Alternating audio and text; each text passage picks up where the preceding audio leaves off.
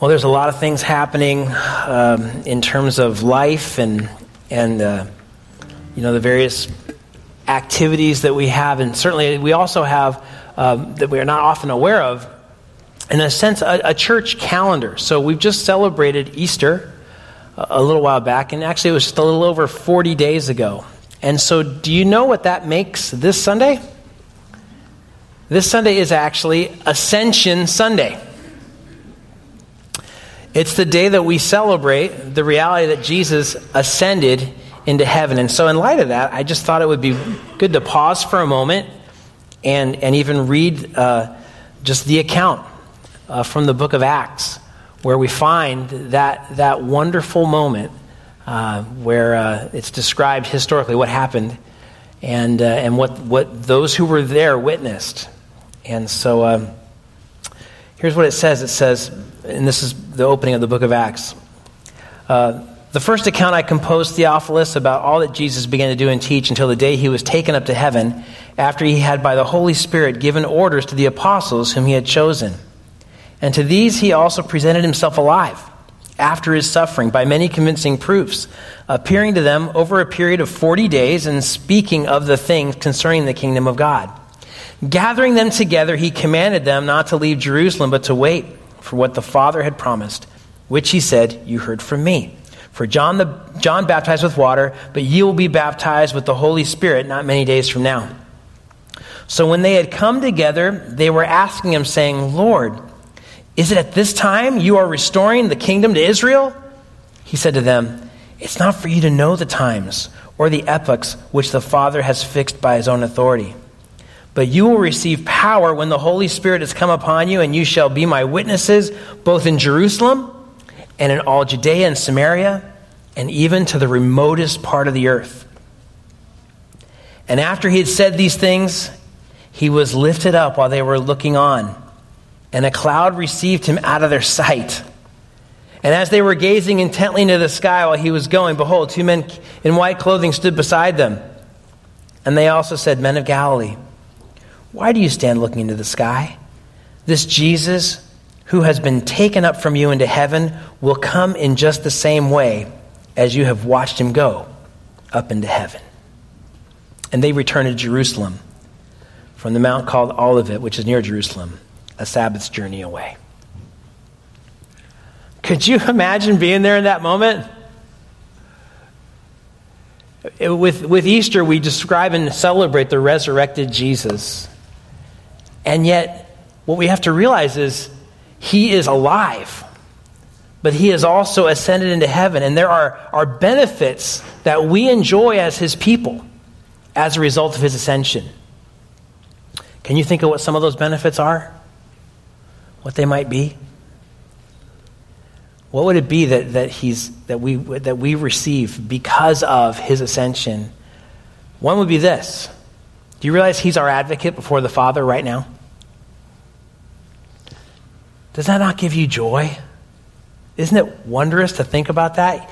The perfect advocate, the one who stands before the Father and represents us.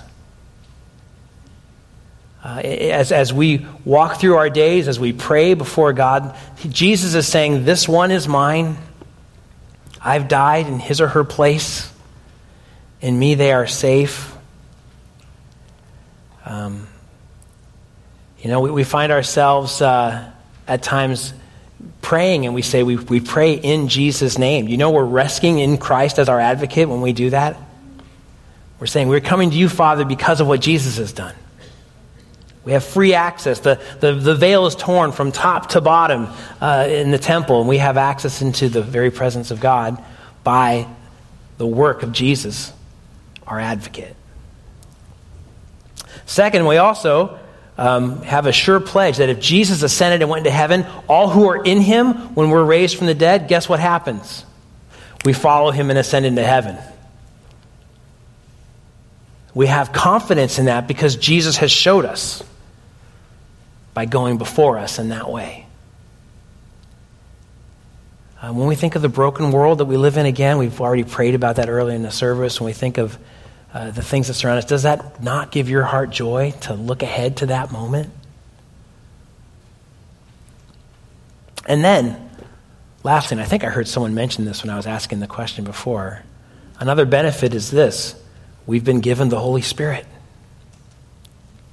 Uh, Jesus told his disciples, He said, Hey, it's a good thing that I'm leaving. And of course, they're going, Why would that be? Why is that the case? I am going to send the helper, the, the comforter, the Holy Spirit. And so every child of God, everyone who's received Jesus by faith, is indwelt by the Spirit of God. He's uh, considered our deposit in some ways. He's, he's the, the one that, um, again, shows us not only the truth of the Word of God, He's not only active as we read God's Word, as it's proclaimed, and as we hear it, and as we understand it, He's also convicting us of sin. He's also encouraging us. He's, he's the one who brings comfort to our hearts. And so there's a lot about the ascension that we need to consider and rejoice in. And so I just want to say to everybody today, Happy Ascension Day. And let's praise God for that and, and consider those things together, even as this day progresses. As we continue on uh, now in our series in, in 1 Corinthians, um, I, I, don't know if you know this, but in, in, our family, we, and this has everything to do with Janet. Okay, Janet is just this way. When Janet receives a gift, she loves it, she appreciates it. She's not the person looking for the return receipt on the back. You know, she just takes it. And so, and that's kind of been the way we've conducted things with, with, with our kids as well. And yet, periodically, when the kids were younger, it was kind of challenging to hold to that principle because sometimes, let's face it, you get a gift that you just want to return you know? And uh, sometimes you want to return it, and there's no way you can. Uh, there was a friend of our family's, and they, uh, they, they had a massive doll collection. I don't know why they collected dolls, but they did. And I think out of kindness, one time they wanted to, uh, to give one, and it might have been to Grace, our youngest. And uh, so, you know, the box is opened, and we take this doll out, and I'm sorry, but this doll was terrifying. It was just scary. You ever have that look? It had that look in its eyes, like it's like, like the painter messed up. You know, like the painter was trying to make this a nice face, but it was more of a face of like, I'm after you. You know. And so the first thing I'm thinking is, we are taking this doll and just like putting it in a dark closet, always to be forgotten. Okay, like let's never let this thing even see our kid again. And here's the thing: you want to return it, right? But it's a collectible. Hello. Like there's no box, there's no nothing. It's like you're stuck with this thing, you know? And that can happen with gifts sometimes, but I think sometimes when we think of gifts that God gives us, there are times we want to return them maybe in the same way, especially when it comes to what has become known as the gift of singleness. For those who are, are single, there's a desire sometimes to go, wait, I don't want this gift. Lord, you can take this gift, you can have it. I have no desire for this. And, and the reality is, is Paul is going to deal with singleness in, in 1 Corinthians chapter 7, verses 25 and following, in, in a way that, that is going to cause us to stop and go, hold on, what, what do we really see when we consider this issue? Um, and this is not something that only the first century had to deal with. Um, there's, there's uh, as we've mentioned before, in our culture today, the percentage of people who are single is growing constantly and is, is definitely outpacing that of married people. And, uh, and, and by the way, I also want to caution those of you now who are thinking, oh, great, I can check out on the sermon now because it doesn't apply to me. Um, because the reality is, is, you know what? These passages given on singleness apply to all of us uh, for several reasons. Um, you know, first of all, for those among us who are married, the reality is um, there will be a day, most likely, that you are single again. Um, unless you are ushered into heaven at the same time as your spouse, you, you, will face that. We have many among us who are facing that right now. So they're single again. Sometimes there are people who are single again because of divorce. And, and, and that's challenging and hard. So there's no reason to assume just because you're married today that this issue will never touch your life and it's important to listen. Another reason that this is important for all of us is we are a body. We are the body of Christ, which means if we're, we're told uh, in other places in Scripture that when one part of the body is affected, it affects everybody. Um, matter of fact, think about this. Have you ever stubbed your toe before? Remember that feeling? Remember that? Initially, you hit your toe, right? I know for me, for some reason, I always manage to find the sharpest corner or angle. I don't know why. My toe is just attracted to that. But you remember that, right, when that happened? And all of a sudden, maybe you recall, it wasn't just your toe that reacted, was it? No, no. Instead, most likely, there was a noise that came out of your mouth. A noise that you probably hadn't uttered in quite some time. Um, you know, I bet you your eyes probably started watering a little bit when that happened. And, and for some of us, maybe, you know, the, our other leg thought it would be helpful to start hopping around maybe in that moment, right? I mean, there's the whole body reacts. And the same is true with this issue of, singleness. The fact that it affects one part of, of the body of Christ means it affects all of us. And so we need to intently pay attention, listen, and grasp what the Word of God says about this. Because when one part of the church struggles, the whole church is affected. And, and um, you know, we are, we are thankfully, here at Clayton Valley Church especially, we have a multiple types of people in various phases of life, and this touches all of us. And so, uh, so we want to hear what God's Word has to say. So let's go ahead and, and go read the passage. Go ahead and, and stand, if you would, in honor of God's Word. Uh, we want to make sure that we receive this from the Lord, and by standing, we're, we're acknowledging that. 1 Corinthians chapter 7, beginning with verse 25.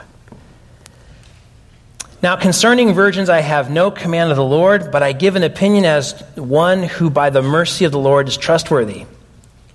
I think then that it's good in view of the present distress that it's good for a man to remain as he is. Are you bound to a wife? Don't seek to be released. Are you released from a wife? Do not seek a wife. But if you marry, you have not sinned. And if a virgin marries, she has not sinned. Yet such will have trouble in this life, and I'm trying to spare you. But this I say, brethren, the time has been shortened so that from now on, those who have wives should be as though they had none, and those who weep as though they did not weep, and those who rejoice as though they did not rejoice, and those who buy as though they did not possess, and those who use the world as though they did not make full use of it. For the form of this world is passing away. But I want you to be free from concern. One who is unmarried is concerned about the things of the Lord, how he might please the Lord. But one who is married is concerned about the things of the world and how he may please his wife, and his interests are divided. The woman who is unmarried and the virgin is concerned about the things of the Lord, that she may be holy both in body and in spirit. But the one who is married is concerned about the things of the world and how she may please her husband. This I say to your own benefit, not to put a restraint upon you, but to promote what is appropriate and to secure undistracted devotion to the Lord. Let's pray. Father, we ask that you would take these words and that you would transform us, that you would change us, that uh, you would cause us to see things from your perspective. Uh, we thank you that your plans are wiser than ours and better than ours, and that your ways of calling us to navigate through this broken world are ways that bring life and health and grace and goodness and peace. Uh, we, we thank you for your wisdom. And we look to you now to guide us as we uh, sort through, look through, and uncover your provisions for, for those single amongst us and, and your provision for um, working your will and bringing joy and grace uh, in, our, in our lives. We thank you for this in Jesus' name, the risen King, the ascended one. Amen. Go ahead and take your seats. So, as we look through the passage today, we're going to see four reasons singleness can be received as a gracious gift. And I say can be received as a gracious gift for a reason. One would be this it can be received that way, or if we find ourselves in that place, we can not receive it and, and have a different attitude. Uh, one that is not uh, receiving what God's given us, one who has a different disposition, uh, more of, of uh, discontentedness, as we discussed last week. Um, I also say can be received in the sense that Paul here is giving options. He's saying it's not mandatory that someone uh, be single or be married. He's not saying there's, there's a superiority to one over the other. And so you can receive it as a gracious gift um, if that would be God's leading for your life. So that's the reason it's put that way. And the first reason we would see is this singleness brings as Paul puts it here, less trouble. Singleness brings less trouble.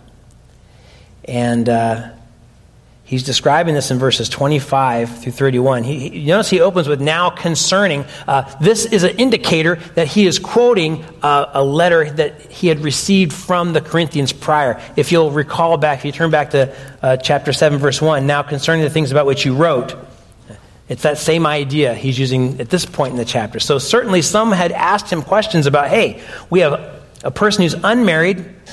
Should they marry or should they stay single? What, should, what are we supposed to do? And he says, I don't have a command of the Lord, but give an opinion as one who by the mercy of the Lord is trustworthy. Uh, Paul's not saying there, look, I don't have anything really to give you from an apostolic authoritative level, so I'm just going to give you a kind of a shooting from the hip opinion. This is what I happen to think, personally, me, Paul. That's not what he's saying. When he says, I don't have a command of the Lord, uh, uh he's used this phrase also earlier in the chapter. What he's saying is, there's no direct teaching from the Lord Jesus on this. Um, certainly, in other areas, we do have clearer teaching from Jesus. Here, he's saying we don't have that. So now I am going to give you what I believe to be wise and good. And, but you also notice he does give a lot of qualifiers through all this. And I think that's a beautiful thing to see is how Paul demonstrated his leadership at this time. A gracious way that someone follows the Lord in leading is by not dogmatically saying, and this is, you know, it's my way or the highway, this is it. Instead, he's saying, look, there's nuances to this, and there's ways in which you have to sort this through with wisdom. So here are the basic principles. And you'll find him qualifying things a few times through here. Um, and then he talks in verse 26 about, I think it's good in view of the present distress. And then he goes back to that theme of remaining. Now, what's the present distress? That's a really good question. Uh, some would take that phrase to see it as things that were happening specifically in this time. Nero was about to come into power, probably. So they would have had an idea uh, trouble is on the way. We know what this guy's like. We know what his disposition is towards Christians, and certainly those concerns would prove to be absolutely true as he persecuted the church. In addition, we have other archaeological evidence that would show that in this time frame, uh, the region did suffer from a very severe famine. So it's possible that he's referring to that. And he's saying, You guys know what it's like right now. It's hard to find food. Why, why are you trying to you know, get married and do all these things when we're under duress at this point in time? And that could be an element of it. In addition to that, we also would see that that phrase does have um, what we would call an eschatological or looking at the end times kind of idea behind it. The, the end of the age is upon them, the present distress. Um, the term tribulation actually comes from this kind of word, same root. So the idea is this is a time of duress, this is a time of difficulty. And so what's happening is this trouble involving suffering, that's kind of part of that term as well, uh, would indicate that whatever state you're in, again, he's already stated this, by the way, last week we talked about it, remain where you are. You can serve God well where you are. You don't have to get into a different place. So, single person, you do not need to be married to be fulfilled or to honor God or to be more spiritual. Remain. Continue. Fully serve Christ in whatever state you're in. And you can know that you're in his place. Why? Because it's part of his sovereign plan. Because he's calling you to glorify him in daily life, and you don't have to be married in order to do that. But, but also, he has this idea of um, it's good to remain. It's good to remain. And in verse 28, if you get married, you haven't sinned. However, each will have, and there's the word, trouble in this life, and I'm trying to spare you. There's a sense in which, as someone enters into marriage, there's going to be more concerns about different elements of life, about different things. And he's saying, I don't want you to be in that place of trouble, especially in this present time of distress. And uh, there, there's, there's a way in which we kind of see this on, on, a, on a light level, maybe on a day to day level, but also in, in, in, more serious ways. So let's just take it practically from, from a day to day basis. You know, if you're a single person, your life does not have as much complexity as someone who's married. Um, you know, we can, we can see that from, from our vantage point. For example, you want to go to Dunkin' Donuts? Guess what? You just go to Dunkin' Donuts. You want to stay there till, you know, whatever time they close, 2, 3 in the morning, you just stay. You're not, gonna, you're not thinking about that. Now, now, if you're a married person, you're going to Dunkin' Donuts, guess what? If you're a husband, you better get home soon because your wife's waiting for you. And by the way, if there's kids there, you better bring a dozen with you. And when you get home with that dozen, guess what? You're going to sort out who gets the chocolate, who gets the sprinkled, who gets what, who doesn't get what they wanted. You're going to deal with all that. That's just a part of, part of life. You know, if, if you're a single person and you want to just go somewhere and read that mystery novel, you know, you just do it. You're not thinking about that. You want to go out to eat? If you got the money for it, you go out to eat. You're just paying for one. You might want to pay for two. Okay, great. Bring a friend. You're paying for two. Uh, let's face it, you know, for, for Janet and myself, when the three kiddos were at home, we were paying for five. Guess what that meant? I mean, we weren't going. And even when you did go in there and you paid for five, and we all sit down, then we get to deal with three others who are disappointed in what we ch- chose to get at the time, right?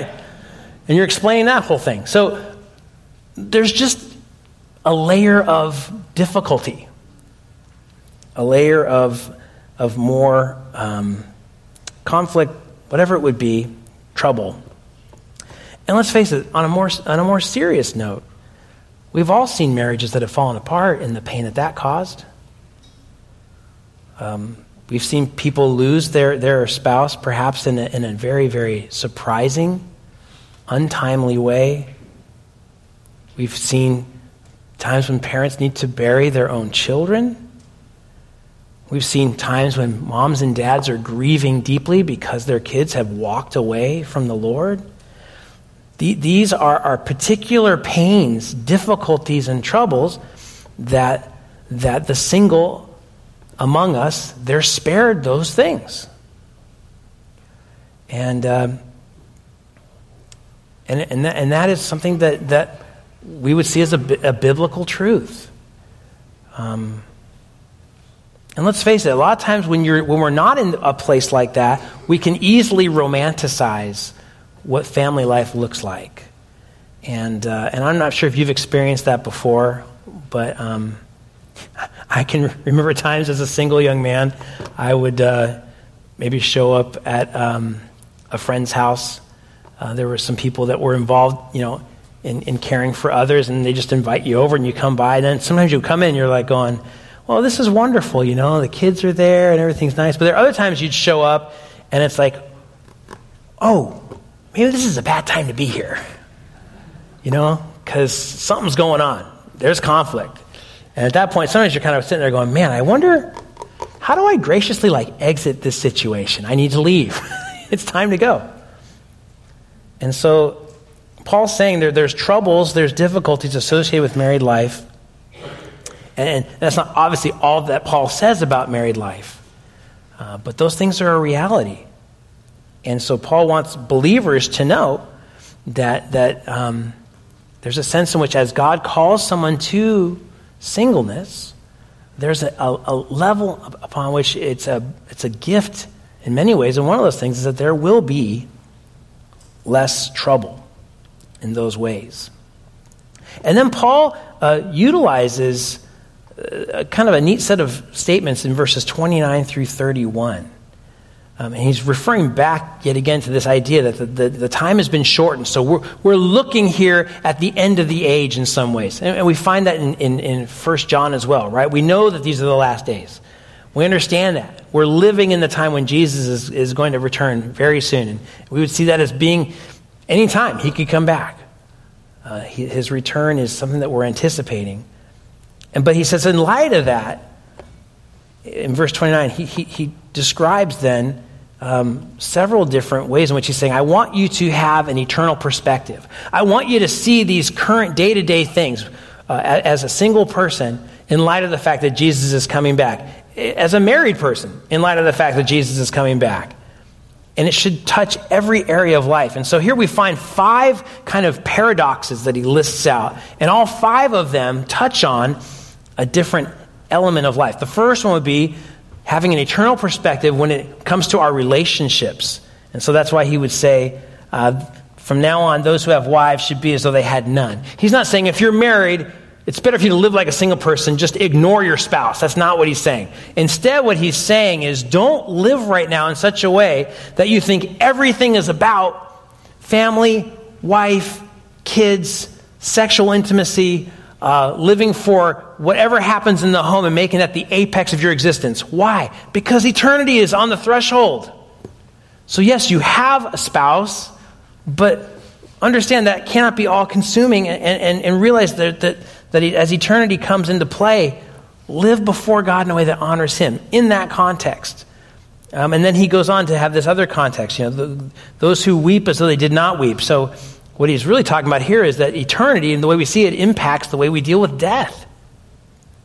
And so, we, we, we want to live in such a way where um, we're weeping or, or mourning, and yet we realize that life is what Christ has brought, and he's returning soon. And then the next one, those who rejoice as though they did not rejoice. So eternity impacts our understanding of happiness. And so he, he's talking about how uh, happiness is not simply to be in the here and now and in the things of the world. No, instead, it's to be looking ahead to eternity and, and, realizing that Jesus is coming back. And certainly we enjoy the things here now. They're gifts from God. It's not like we just, okay, well, everything here now is to be ignored and who cares, and we're just, you know, kind of minds set divorced from reality in terms of that we're in now. No, instead it's seeing where we are now in light of eternity and rejoicing in what God's doing in this moment. And then those who buy as they did not possess. Again, here we would see that eternity and our vantage point from eternity affects the way we see our possessions. And, it's not, we don't possess things as if they're ours to keep. Instead, we're stewards that God's given us. Everything that we have, and we want to honor Him with that. And then the last one, that last contrast, verse 31 those who use the world so they did not make full use of it. And so, really, that's the idea of, of seeing the world that we're in, the culture we're in, and understanding that we are not to be engrossed in the here and now and what this culture has to say or the cultural values of our time because we have eternity in view. And instead, we're walking in light of that. So, eternity impacts our relationships, our view of death, our view of happiness, our view of possessions, and the way we interact with our culture. And so, all that's kind of put in between verses 29 and 31 because this world is passing away. We could think of First John, where, where Paul, or where the Apostle John writes, Don't love the world or the things of the world. Uh, for anyone who loves the world, the love of the Father is not in them, and, and the world is passing away and all the things in the world. But those who do the will of God abide forever. It's that same concept. And so singleness and marriage is seen in, in that light. And we understand that, that God has a wise way of placing us in the place that He wants to, to put us. And, uh, and, and in, in, this section, we would see that, that, yeah, as if you find yourself right now in that place of singleness, realize it can be received as a gift from God because it'll bring less trouble. Uh, secondly, Paul also says not only does it bring less trouble, but singleness also brings more focus. And we find that in verses 32 through 35. Look what Paul says. He goes, I want you to be free from concern. How many times does the word concern come up in verses 32 through 35. There's one, two, three, four, at least five times it comes up. Uh, why? Because he's describing this idea of concern, of, of, of being focused on something. And he's saying, I don't want you to be concerned about the things of the world, but rather, if you are single and if you are in that place by God's providence, you have now a freedom to be concerned not about those things, but about the things of the Lord. And he uses both sides of the equation here. Uh, you'll notice that he, he talks about the husband in verse 33. The one who's married is concerned about the, the world and how he can please his wife. And then on the flip side, verse 34, uh, the woman who is uh, married is concerned about the things of the world and how she can please her husband. But notice the beginning of verse 34, the woman who is unmarried the, and the virgin is concerned about the things of the Lord.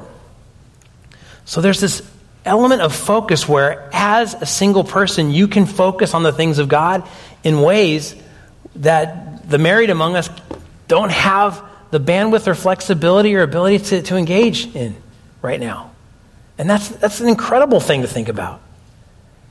Um, you know, there's, there's a flexibility that you have and a focus that you have. And, uh, and I think it can, we can see it again, you know, in just sort of the day to day life of things. Think about, you know, uh, the married with small kids just trying to leave the house. Okay? I remember uh, when our kiddos were younger, I would often say this, you know, whatever you're trying to do with little kids, just multiply it by five in terms of the time, each thing, and you'll be about right. And I'm talking about everything. As in, like, when they got to brush their teeth, it's like pick up the toothbrush, multiply that by five. Toothpaste, multiply that by five. Brush, multiply that by five. Rinse, multiply by five. I mean, it just takes, so, I mean, you think about that. You know, you're trying to get out the door. The child is ready. Wonderful. You got the coat on, you got the pants on. Okay, they're ready to go. Where's the other kid? Where are they? I don't know. Find them. Go look. Okay, where are they at? Where are they at? Uh, uh, uh, are they okay? I hope they're okay. Oh, we found them. Oh, they're dressed in their stormtrooper costume from last Halloween. Great. Okay, get the other kid. Try to get, okay, change that out. You're doing that. And then the first kid has to use the restroom. Coat is off now. They're in the restroom. And here you are, and you haven't gone anywhere. The whole day has gone by. You have not yet walked out the door.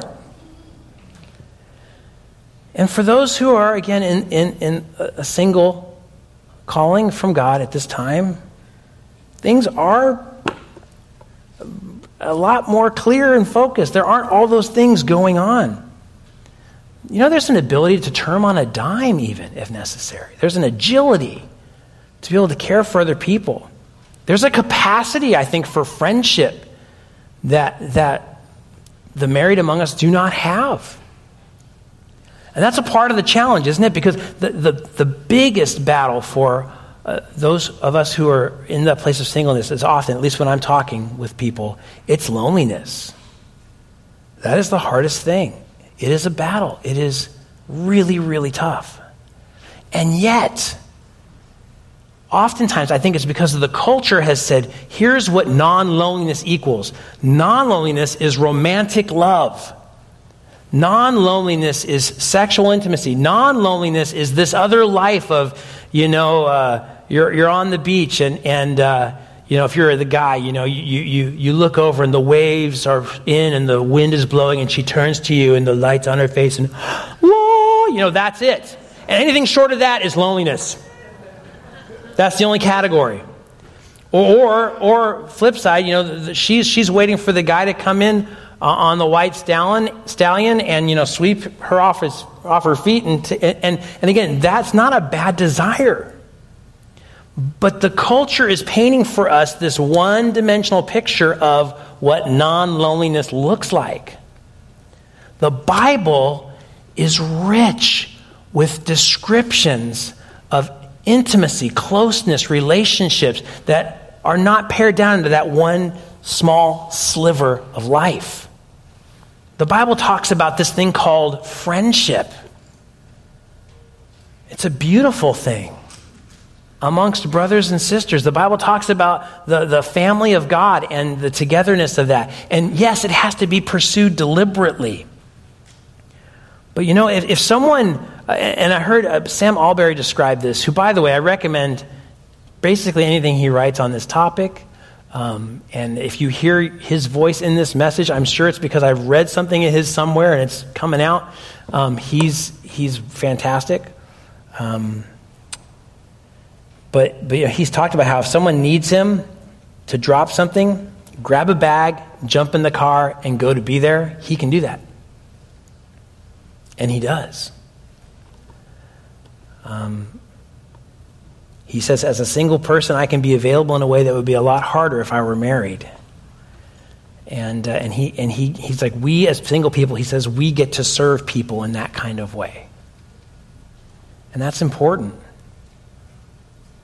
And uh, now, he also says it's important not to use our singleness in sort of a, a, way to just selfishly do what we want to do all the time. And, and that's another topic in some ways. He, he, he, he describes that further. But He's saying if you can use your availability and your flexibility for the Lord and for the benefit of your brothers and sisters, it's a powerful way to demonstrate the gospel and a beautiful way to live. And, and he talks about how satisfying that is, how he gets to enjoy friendships and, and other things that the Bible would describe as being areas of, of, of relationship and one anothering that, uh, that he prizes deeply. But again, that's cultivated, that's on purpose. It doesn't just happen to him. He makes decisions and takes steps to connect with people, to be together with others. So, singleness can be received as a gift not only because it brings less trouble and allows more focus, but thirdly, he goes on to say it can be better than marriage. It can be better than marriage. And he says that in verses 36 to 38. Now, this section in 36 to 38, there are some translation challenges with this particular section, and some have taken it uh, to refer to a husband, or I'm sorry, a father and a virgin daughter and what he would want to do with her, whether she should be married or not. Uh, but I think the, the way the verse unfolds and the terms that are used here better indicate that this is actually referring to a person who is in a betrothal. In other words, they are in, in that culture at that time. If you were betrothed, you were about to be married. That person is in that place of betrothed, and he or she is going, Should I actually be married or not? Again, back to the original question that was even asked uh, in verse 25.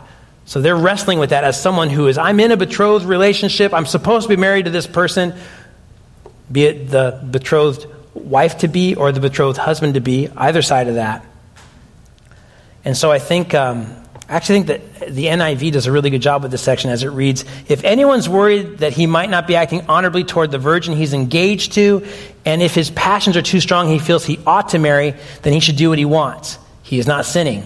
They should get married. But the man who has settled the matter in his own mind is who is under no compulsion, but has control over his own will, and who has made up his mind not to marry the virgin, this man also does the right thing. So then, the one who marries the virgin does right, but he who does not marry her does better. Isn't that interesting? So, this is a person in the midst of that, wrestling that through. And, and look at verse 38. The one who marries does right. It's good. You can do that.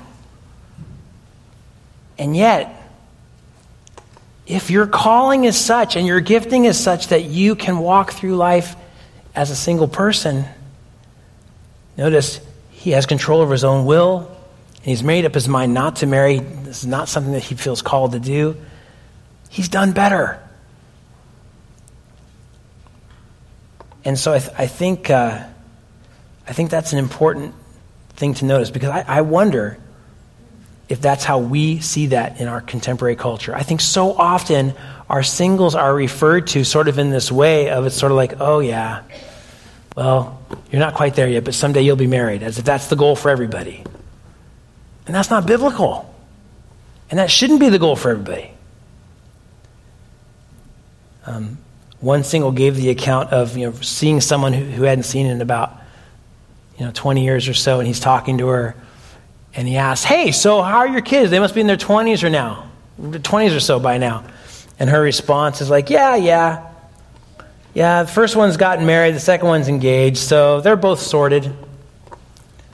And the thought is like, They're sorted. So I'm single. What is that? Am I unsorted? You know, am I like not complete? Like something has to happen to me? Like I'm, I'm sort of like an unprocessed person that needs some, some ends to be tidied up here and there?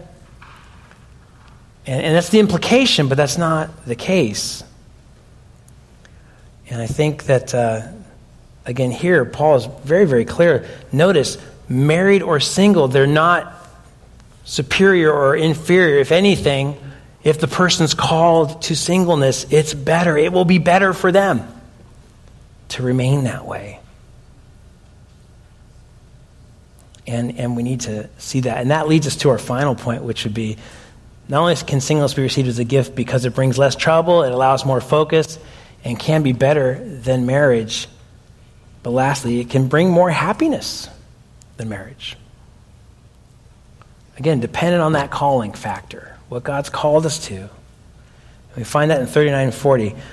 He says, A wife is bound to her husband as her husband lives, but if her husband's dead, she is free to be married to whom she wishes, only in the Lord. And again, there's that, there's that uh, qualifier.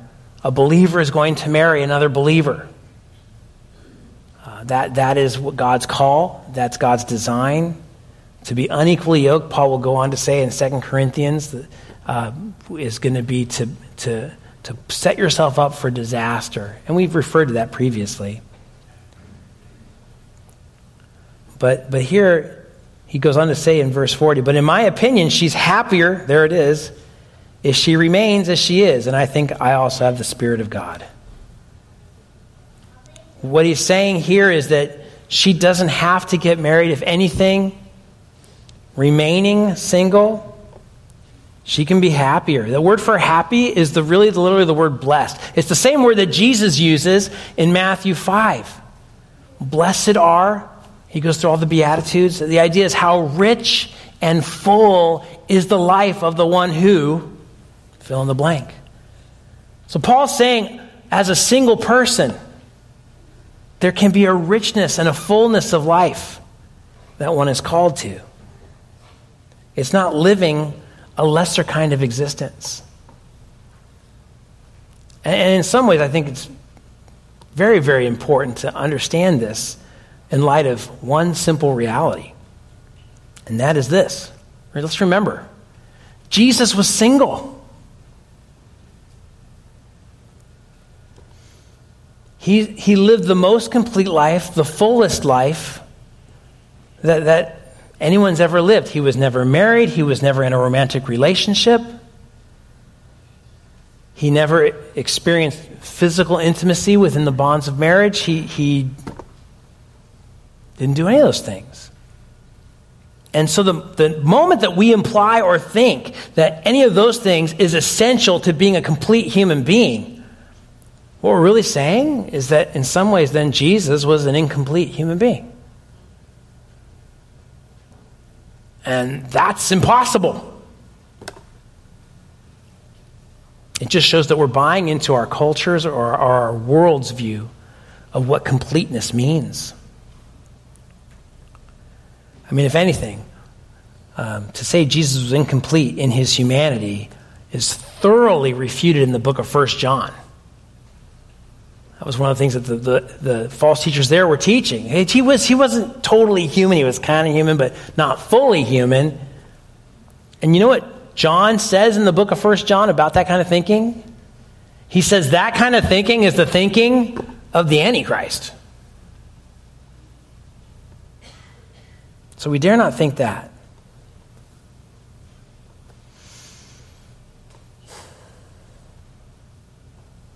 We need to understand that no, instead,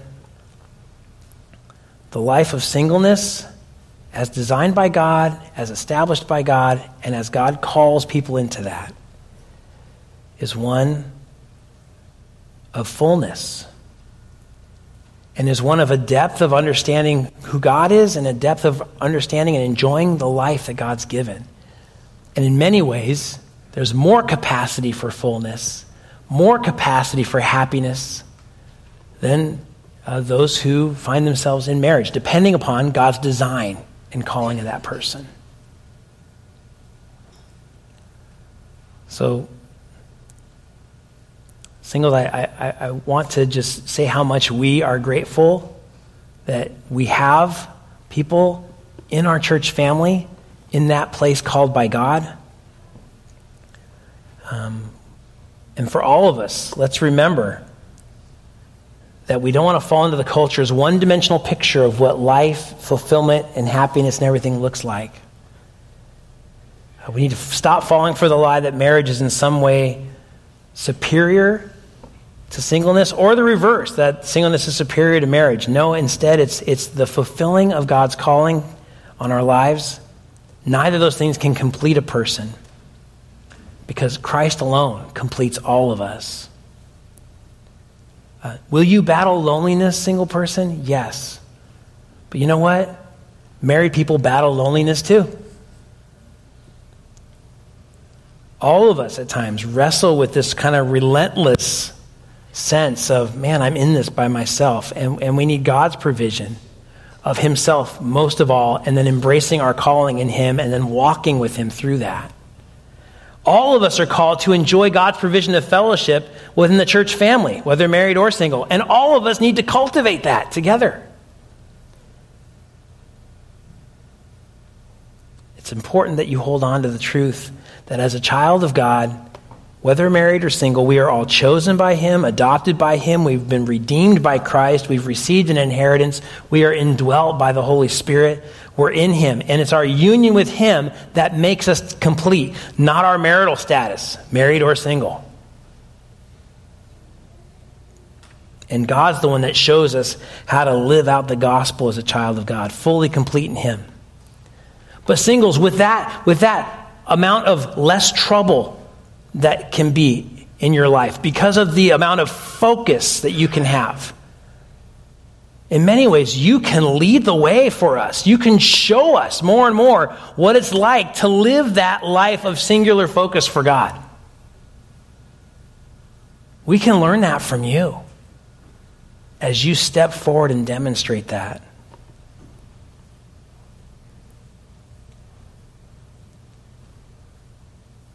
Maybe you're sitting here and you're going, Yeah, okay, you've talked about the gift of singleness. Chris, I don't have that gift. If that's the case, two things. One, I'm glad you know that. And prayerfully, within the guidelines given here, we would pray that God would provide for you a spouse in His timing. But whether you have the gift of singleness or not, the truth is, in this moment, at this time, God has made you single. And you can receive His providence and His wisdom for this time as a gift. Because He has a good purpose for you in it. And that's hard. But as we've mentioned, it's also hard for many of the married among us because they don't feel like their marriage is a gift right now either. All of us need to look to Him. But let's remember, as given by God, whether as a gift or as a circumstance at this time by His providence, we can receive it from Him as a gift because singleness brings less trouble, singleness allows more focus. And as we saw today, it can be better and even bring more happiness than marriage in His hands by His purposes for His glory. Let's pray.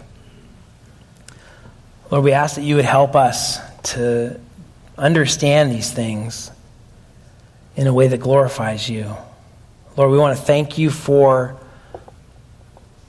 giving us a body to be in, in Jesus, that's diverse. We thank you that you've called some to singleness, you've called some to marriage. We thank you that we see here from this passage not either neither one is superior or inferior to the other.